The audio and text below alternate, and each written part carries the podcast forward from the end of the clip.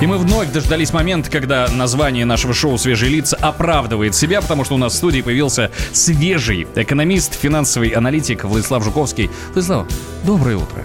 Добрейшее, вообще ни разу не добрейшее. не знаю, свежие лица это был очень такой классный тонкий троллинг, потому что, блин, ну, свежести тут пока не пахло. Заходите не спали на наш... сегодня ночью? Да нет, спать-то спали, но как-то после, вчера, после вчерашних, да, весьма таких серьезных потрясений на рынках, о чем, думаю, мы еще поговорим, э, как-то не очень рано легли, и просыпаться давалось тяжело, еще погода не А что, что, что снится экономисту после вот таких вот новостей? Честно, это черная дыра просто. Вот, то есть, да, даже сегодня снов не было. Просто вот, как знаете, как вы вот в эту трубу трубу черную валитесь и просто вот вы, выключился.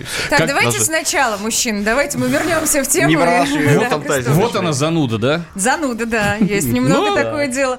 Итак, смотрим. 9 числа ночью, да, мы все стали наблюдать за процессом того, как доллар относительно рубля пополз вверх, зараза такая. Немного напряглись. Ну как немного? Серьезно, ну как Вообще не напрягся. Вот так неожиданность, да? Да ну почему? Ну для меня это было полной неожиданностью. В празднике я не следил за новостями. Что происходит с сделкой ОПЕК? Вот мне было, ну, совершенно не до этого. У меня угу. тюльпаны красиво стояли дома. А вот курс доллара меня, кажется, заинтересовал. Потому что некое, некоторые накопления имеются. И сначала-то я порадовалась. Такая, о, о, у меня вообще пакет в плюсе. А потом начала разбираться с вопросом и стало как-то не по себе. Приехала в гости к родителям и говорю, пап, ты видел, что происходит? Он говорит, я не понимаю, что происходит. Я говорю, ну сделка ОПЕК все дела. Он говорит, что такое ОПЕК? Давайте разберемся, собственно, изначально. Что такое ОПЕК? Какие-то сделки с аббревиатурами, четыре Пакеты, буквы. Да, вот да, я да, тоже да, что-то с ума схожу. А, слушайте, но происходит-то на самом деле не очень радостная вещь, потому что, ладно бы там ОПЕК, но сделка-то ОПЕК произошла на 6 марта, и мы о ней еще поговорим, но мы же видели, что а, где-то с 6-7 января 2020 года вот просто а, нефть поползла вниз, то есть нефть стала дешеветь. Ну, на новостях видели, о коронавирусе, да. на новостях о затухании мировой экономики, на новостях о том, что китайская экономика растет уже темпами самыми низкими с 92 года, года. Американская экономика тоже уже тормозит с 2018 года, подтормаживает. И как-то нефть постепенно-постепенно посыпалась. 71 доллар за баррель было, потом 65, 61, 60. И это, в принципе, все укладывалось в какую-то такую техническую коррекцию. Но было ощущение, что вот по-любому что-то случится серьезное потрясение. Давно их не было, 16 года. И, и здесь как раз эта сделка ОПЕК, она, что называется, наложилась на этот коронавирус, наложилась на в целом не очень хорошую макроэкономическую динамику в мире. И, ну, вообще, что такое сделка ОПЕК? ОПЕК это страны-экспортеры нефти, их 14 а, целых штук. Крупнейшим, безусловно, является Саудовская Аравия, которая добывает там около 10 миллионов баррелей нефти. Туда же, а, собственно говоря, в эту организацию входит Алжир, Ангола, Венесуэла, Габон, Иран, Ирак, Конго, Кувейт, в общем, огромное количество стран. И где-то в году в 2016 а, значит, страны ОПЕК вместе с другими экспортерами нефти, коих там около было 13, а, решили а, поиграть в такой картельный сговор. Они подумали, что что-то как-то сильно нефть колбасит. Нефть в 2014-2016 году упала где-то со 120 долларов за баррель до 40, в моменте даже до 30 долларов за баррель. И они решили, говорят, давайте мы немножечко как-то скоординируем нашу деятельность, давайте мы а, в условиях избытка нефти подсократим угу. объемы добычи, договоримся между собой, что вот 14 э, стран ОПЕК плюс э, страны не входящего ОПЕК э, скоординированно сократят добычу на, на 1 миллион 700 тысяч баррелей. И типа этим мы создадим Искусственный дефицит. дефицит Искусство, да? это такое нерыночное регулирование, это на самом деле, а, я бы сказал, даже такой картельный сговор, это некая попытка нерыночным путем влиять на ценообразование. Оно может на какой-то срок помочь и сработать, и оно сработало в 2016 году. Я напомню, что осенью 2016 года как раз таки была предвыборная кампания Трампа, как раз таки вот был вопрос, договориться, не договориться Россия со странами ОПЕК. Нефть на этом всем хаосе вообще дешевела. Она упала там с 51 доллара за баррель до 41 доллара за бочку, и в принципе диапазон 42-45 долларов за баррель был равновесным уровнем. Но Россия с саудитами договорились, сказали, что мы заморозим, полтора миллиона бочек нефти в сутки с рынка уберем, и действительно они это сделали и задрали цену на нефть до 50, потом 55 долларов за баррель, ну а к 2018 году нефть вообще улетела до 83 долларов за бочку. Ну и, собственно говоря, понятное дело, что сколько веревочки не веся, если у вас нет такого спроса на такое количество энергоносителей, если мировая экономика у вас не ускоряется, скорее затухает, если китайская экономика затухает, индийская экономика затухает, если в Америке, в Европе не растет спрос на энергоносители, он раньше рос только в развивающихся экономиках, а они тормозить стали, то, конечно, а, в этой ситуации, вот, э, собственно говоря, с 2018 года нефть стала постепенно опускаться и дешеветь. Угу. И здесь то, что, а, скажем так, э, в марте, 6 марта вот это была встреча России с э, странами ОПЕК, где нужно было о чем-то договориться, вот, вот, понимаете, и не договориться в этот момент, когда уже и без того мы видели падение. Уже не сладко, Уже, уже, уже падение нефти, оно уже упало на 20, там практически там 20 долларов, да, на, на эти 20 процентов. Соответственно, слушайте, ну это, конечно, было, мне кажется, а, вот не, не лучший тайминг. Если вы понимали, что вам сделка не нравится, надо было договариваться раньше. Шоу «Свежие лица». На радио «Комсомольская правда». Свежие, свежие лица. Банковский сектор. Частные инвестиции. Потребительская корзина. Личные деньги. Вопросы, интересующие каждого. У нас есть ответы. Михаил Делягин и Никита Кричевский. В эфире радио «Комсомольская правда». Час экономики. По будням в 5 вечера. Света Молодцова. Александр Алехин. Шоу «Свежие лица». Мы продолжаем разговаривать о ситуации, которая сложилась на э, экономическом рынке в нашей стране. Кризис 2020 мы ее для себя назвали. С экономистом, финансовым аналитиком Владиславом Жуковским. Вновь доброе утро. Да, здравствуйте еще раз. Добрейшее. Оно добреет по мере того, как мы сами как-то раскочегариваемся, пьем кофе и как-то просыпаемся. Ну, вообще, нас будет информации о котировках. Да. Вот, да. за которыми мы, естественно, все следим аккуратно. Я вне эфира задал вопрос, об этом можно было бы последить на нашем YouTube-канале «Комсомольская «Комсомольская правда». Насколько различаются рынки нефти э, ОПЕК и рынок нефти России? И мы выяснили, что рынок России – это одна треть общего рынка ОПЕК. Приблизительно, да, примерно цифры такие. То есть добыча России нефти примерно была там от 10,5 до 11,5 миллионов баррелей то есть бочек нефти в сутки. А, добыча ОПЕК примерно 33% мировой добычи, это тоже примерно 32-33 миллиона баррелей. А, вот, поэтому действительно Россия это один из крупнейших игроков. Традиционно Россия, Саудовская Аравия и с недавних пор США это три крупнейших добывающих страны в мире по нефти, по объему добычи. И последние три года как раз таки Штаты Россию обогнали и Саудовскую Аравию. И сегодня добывают больше 13 миллионов баррелей, главным образом благодаря сланцевой добыче. Собственно, почему я об этом спросил? Прости, пожалуйста, Свет. Хотел а, вопрос мы, задать, у меня перебил. Да, да, мы разговаривали с э, нашим редактором отдела экономики «Комсомольской правды» с Алексеем Ивановым, который написал статью про нефтяные войны. И Алексей рассказал нам о том, что нефтяную войну, вот эту вот, когда Россия заморозила сделку с ОПЕК, начала именно Россия. Соответственно, я логично предположил, что если Россия пошла на такую э, экономическую войну, соответственно, у нее есть план. Но были причины. Да. Во-первых, и, да, и, наверное же были причины для и, этого. И это контролируемый кризис определенный. Слушайте, вы знаете, я вообще не склонен переоценивать, что кризисы можно контролировать, тем более сильно сомневаюсь, что российские чиновники способны контролировать какой бы то ни было кризис, потому что на все последние кризисы последних десятилетий, кризис 98 -го года, кризис 2008 года и кризис 2014 года и 2016 года показали, что, к огромному сожалению, у нас э, головотяпство, значит, криворукость и, вот скажем так, в целом а, неэффективность управления экономикой, финансовым рынком очень высокой, на очень высоком уровне уровне. Поэтому а, я глубоко убежден, что действительно здесь гораздо больше политики. То есть действительно мы видим, что США за последние, скажем так, 4, даже там 4-4,5 года реально очень сильно нарастили свою долю а, в, мировом, а, мировой нефтедобыче. Mm-hmm. То есть если они добывали а, после кризисного балла 2014 года там меньше 9 миллионов баррелей, то за последние годы нарастили практически там вот на 40%, стали крупнейшим производителем нефти. И тут я так понимаю, что у кого-то в российских властных коридорах в Кремле стало чувство подгорания. Как же так? Мы-то сокращаем добычу нефти, да? За счет этого поддерживаем высокие цены на нефть. Американцы, вон, качают, качают, качают. Гидроразрыв пластов, соответственно, плазменный разрыв пластов, сланцевая нефть.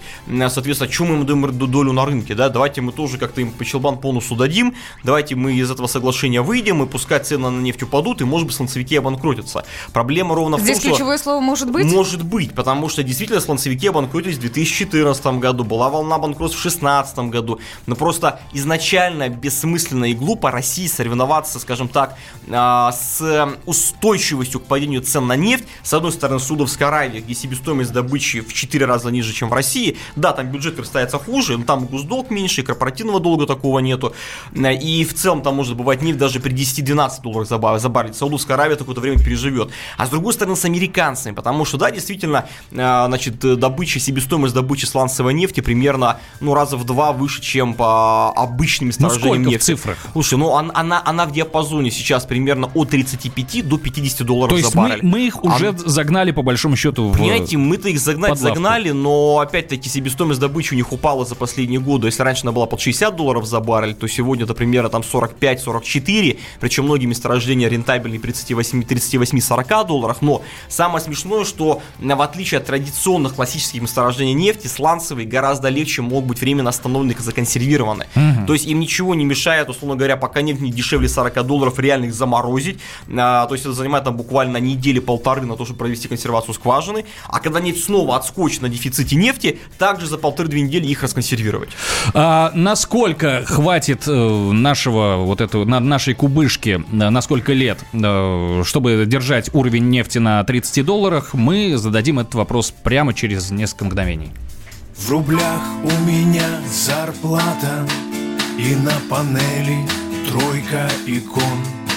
Вонючий сыр из страны НАТО Мной был импортозамещен Я летом поеду на дачу И может быть даже в Крым. Я работаю и я не плачу И я такой не один.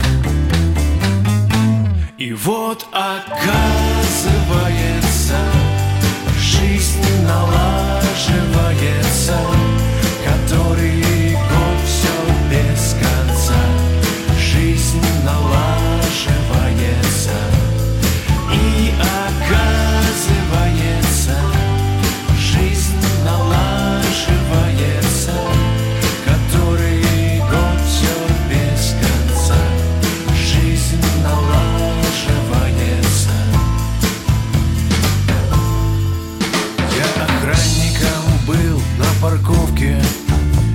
таксистом я в пробках стоял. Я не глупый, умелый и ловкий. Кем хотел, тем я и стал. На работу, когда бы не ездил Время с пользой я провожу. Вечерами курю в подъезде А потом я дома лежу И оказывается Жизнь налаживается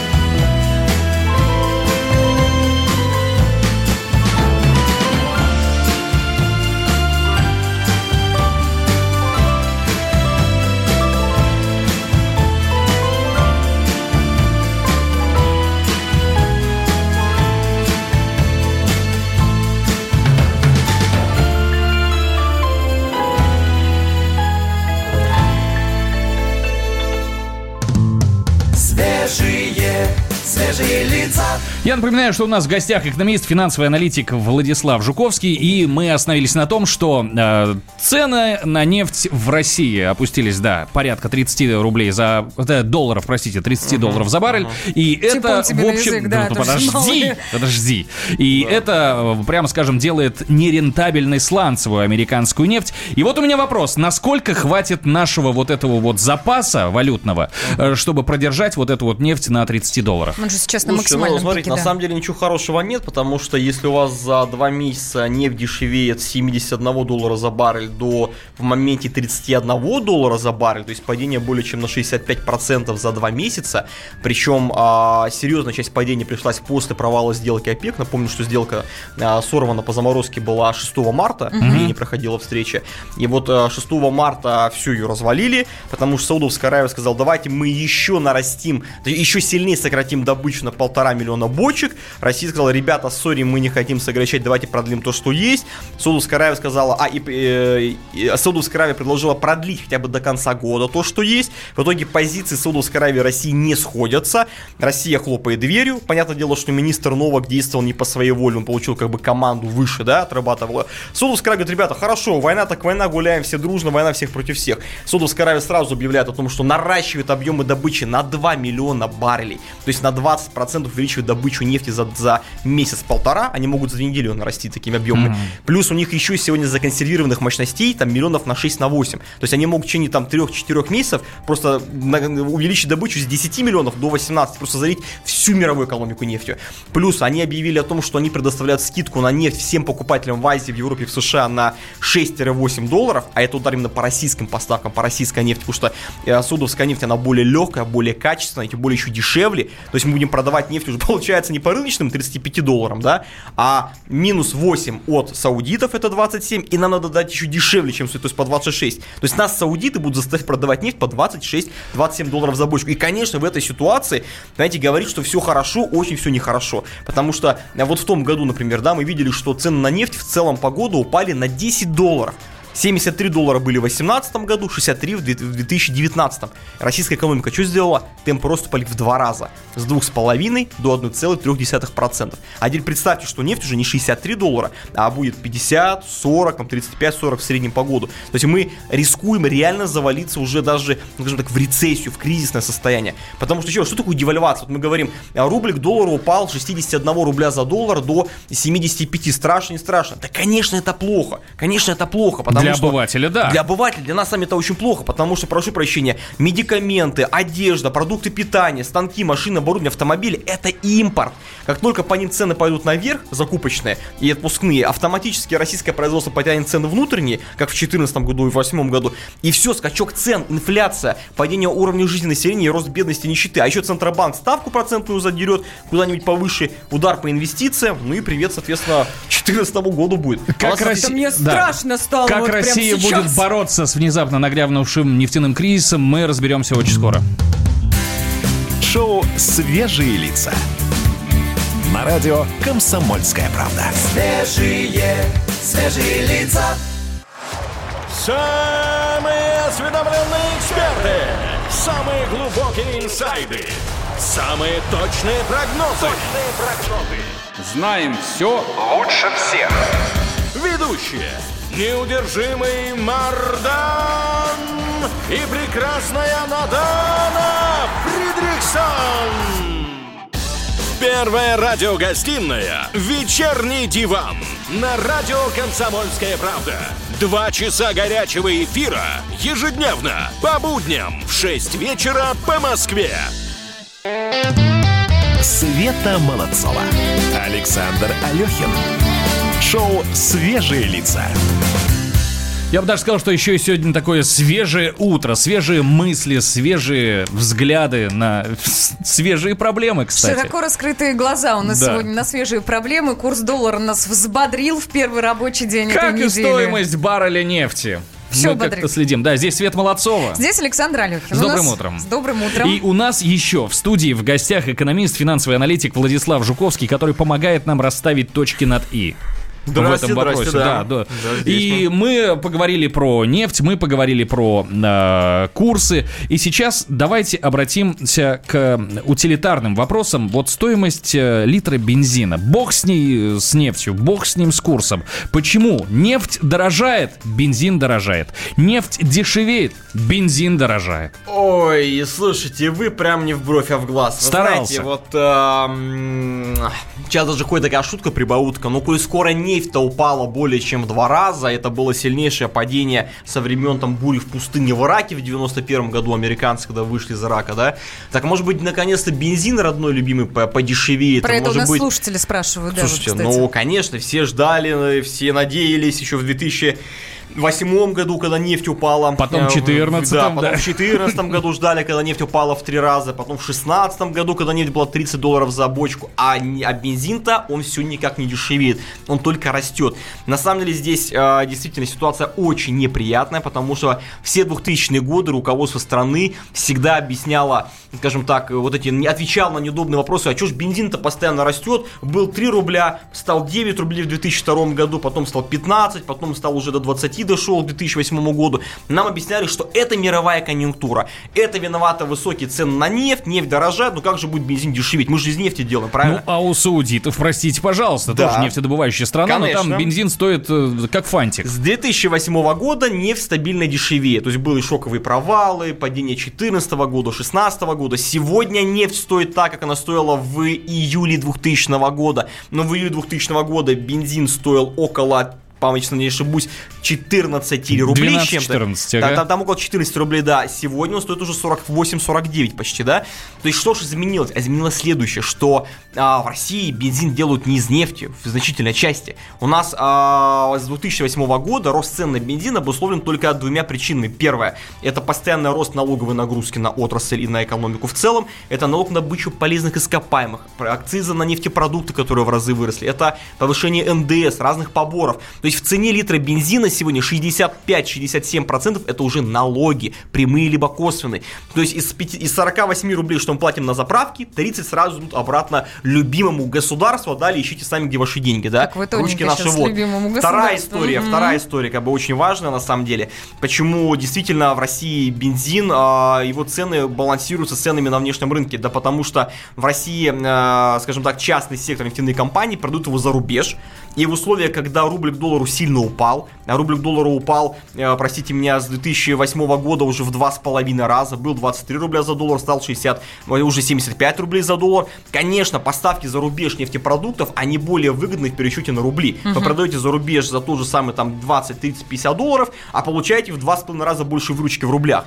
И в этой ситуации у государства два варианта. Либо реально на- национализировать отрасль и, собственно говоря, сначала насытить внутренний рынок необходимым количеством нефти и нефтепродуктов, а избыток продавать, ну, либо вообще никак, либо вводить экспортные пошлины повышенные, а мы в рамках ВТО, наоборот, пошлины сейчас снижаем, а повышаем на внутренние налоги.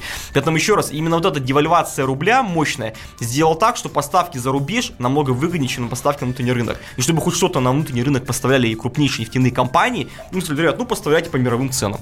Поэтому, конечно, это, это- в, в этом вся, в, этом- в, этом, в этом вся прелесть, что когда нефть дорожает, бензин дорожает, потому что нефть дорогая, когда нефть дешевеет, бензин дорожает, потому что девальвация рубля делает так, что продавать за бугор, гнать сырье дешевле. Поэтому мы в очень нехорошей ситуации с этой точки зрения. Дайте нашим радиослушателям напомню, мужчины, плюс 7 967 200 ровно 9702. Это наш WhatsApp номер. Любой вопрос свой мы вы можете задать нашему гостю. И, кстати, самый а, популярный вопрос за сегодня, Да. что делать с долларом и что делать с рублем. Но к этому мы еще вернемся через пару минут.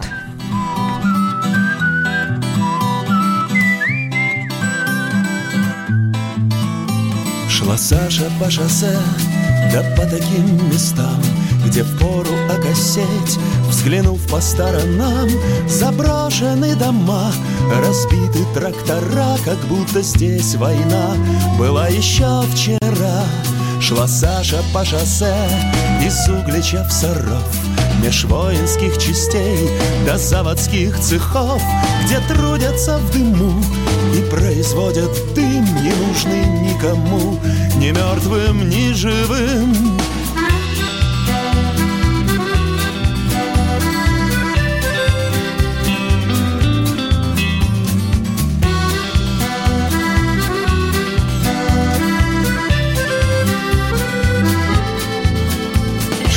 Шалаша по шоссе с Донбасса на Куспас Через угольный бассейн, где в каменную пасть Людей уносит клеть. К забоям и кайлам Где добывают смерть. С углем напополам Шла Саша по шоссе сквозь дикие края где разве что газель проедет раз в три дня. На остановку ждать. Выходит старый мал. Ой, надо бы бежать, да транспорта нема. Шла Саша по шоссе с наказом от родных. С печалями за всех, пока еще живых. Шла к батюшке царю, к боярам в Белый дом Уставясь на зарю, уже почти бегом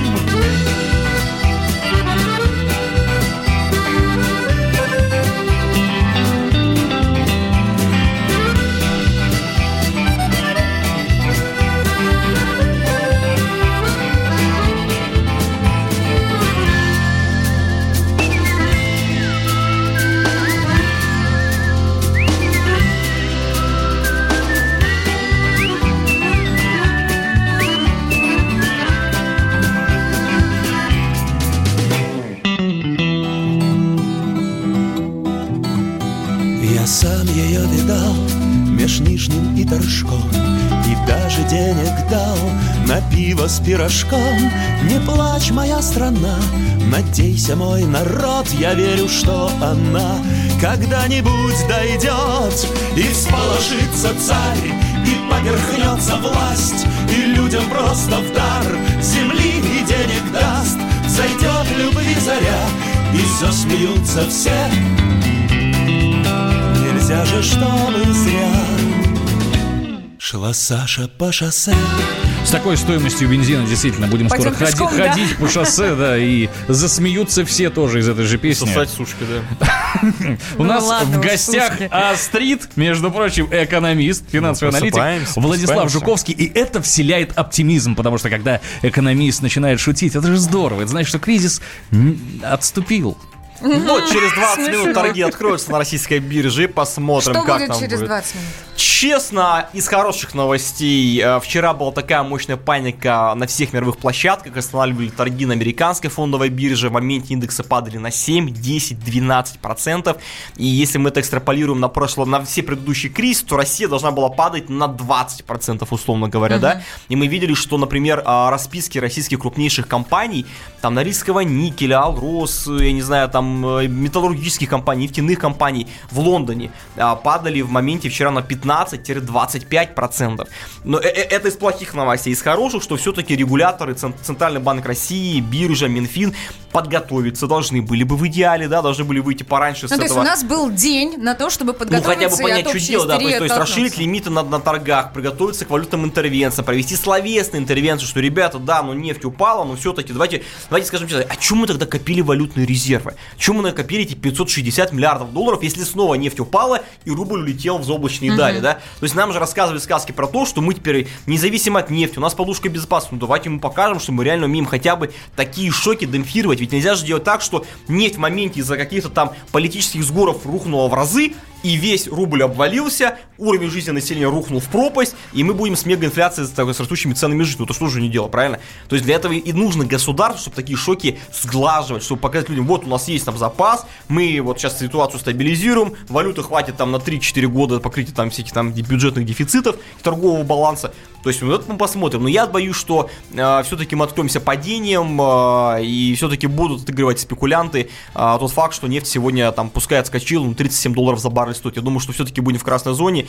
7-8%, может быть 10 надо смотреть. Самый частый вопрос от наших слушателей. Что делать с рублем и что делать с долларом? Покупать, не покупать? Коротко, если Ну, можно. давайте так, сейчас надо времени. просто понять, э, какая будет ситуация сегодня-завтра, если Россия с ОПЕК упрутся и все-таки за стол переговоров не сядут и устроят войну всех А против есть всех. шанс, да, что еще раз сядут за стол Я переговоров? думаю, что понятие государства и власти России должны ставить интересы населения, платежеспособный спрос, уровень жизни выше своих хотелок уничтожить мифически, там, условно говоря, слонцевиков США, да? То есть, если мы понимаем, что ваша политика приведет к девальвации шоковой рубля, и вы не готовы валютными резервами стабилизировать ситуацию, то чего ради мы сами должны нашим карманам оплачивать все это ростом цен, ростом нищеты, кризисом в экономике, падением платежеспособного спроса. Поэтому я думаю, что такая вероятность есть, но опять-таки, если этого не будет, я боюсь, что реально нефть еще может упасть и ниже 30 долларов за баррель, вплоть до 25 в моменте можем падать. А, поэтому для населения сейчас, я думаю, лучше, скажем так, э, если у вас есть необходимость продать часть валюты, продайте ее на текущие расходы. Если валюта еще осталась, пока не продавайте, подержите.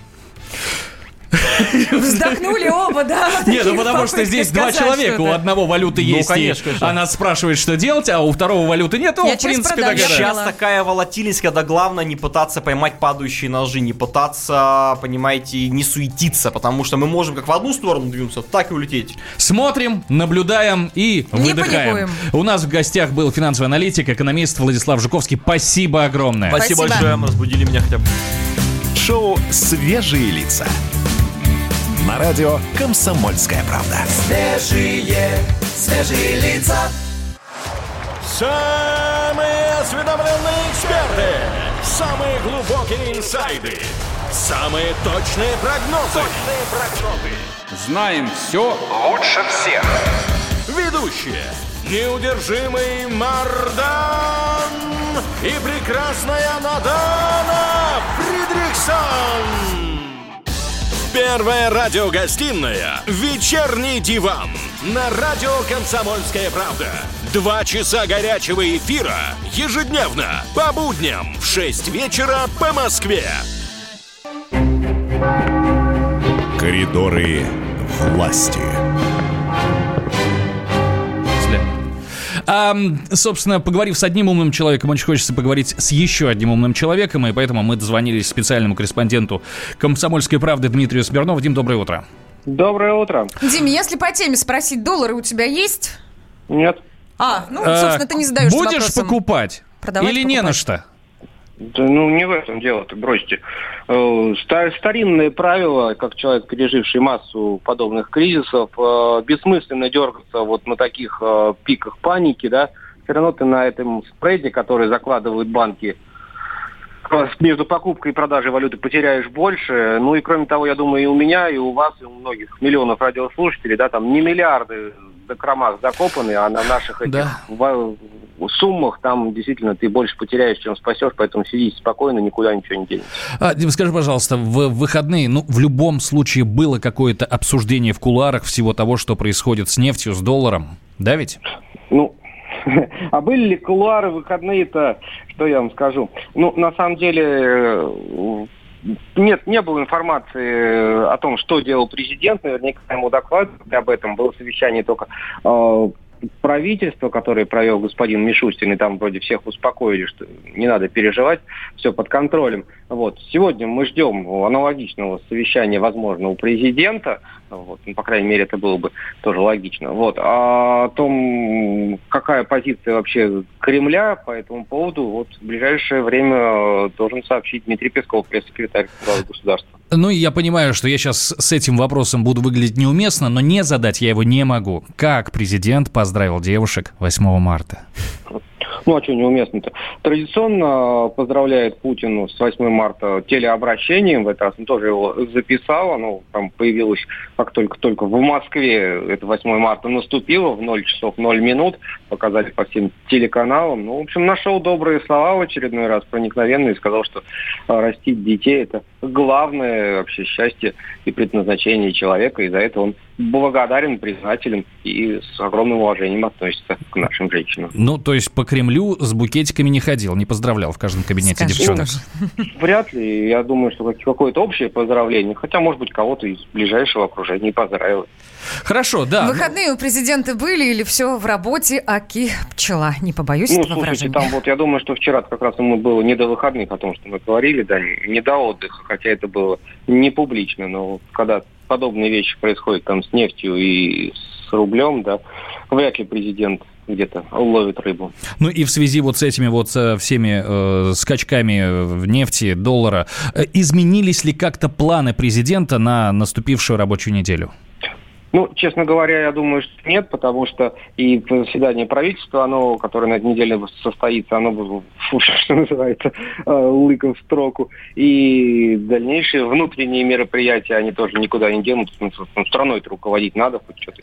Хоть, хоть что не, не происходи, а надо работать.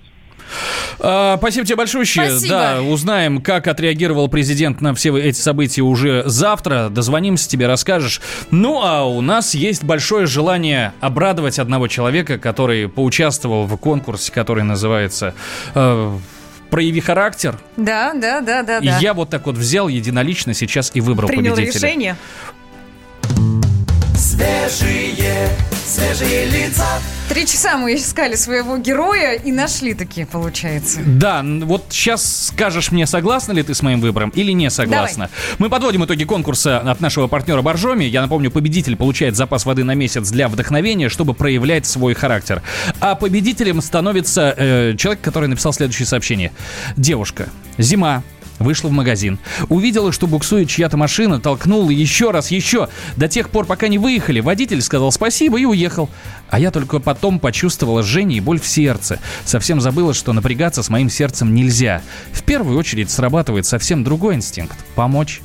Ваш номер телефона заканчивается на 8228. Вы человек с большой буквы. Для меня С лично. большим сердцем. С большим сердцем я от всей души, конечно, желаю вам здоровья. Ну и мы вручаем вам э, месячный запас воды Боржоми для вдохновения, чтобы вы и впредь проявляли свой характер без ущерба для своего здоровья.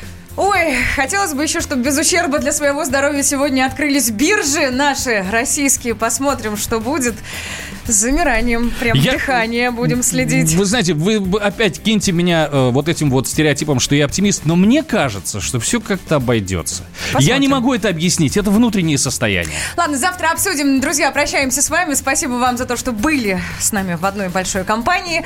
Ну и до завтра. Пока-пока. Да, пока-пока-пока. Здоровья счастья. Шоу «Свежие лица». На радио «Комсомольская правда». Свежие, свежие лица. Где Антонов? Где Миша? Где Антонов? Где Антонов? Михаил Антонов. Куда он делся? А я никуда не делся. Теперь каждый день с полудня до 15 часов по московскому времени я с вами, а вы со мной. Политика, экономика, мировые и региональные новости, музыка – все это в программе WhatsApp страна. Так что встречаемся в эфире.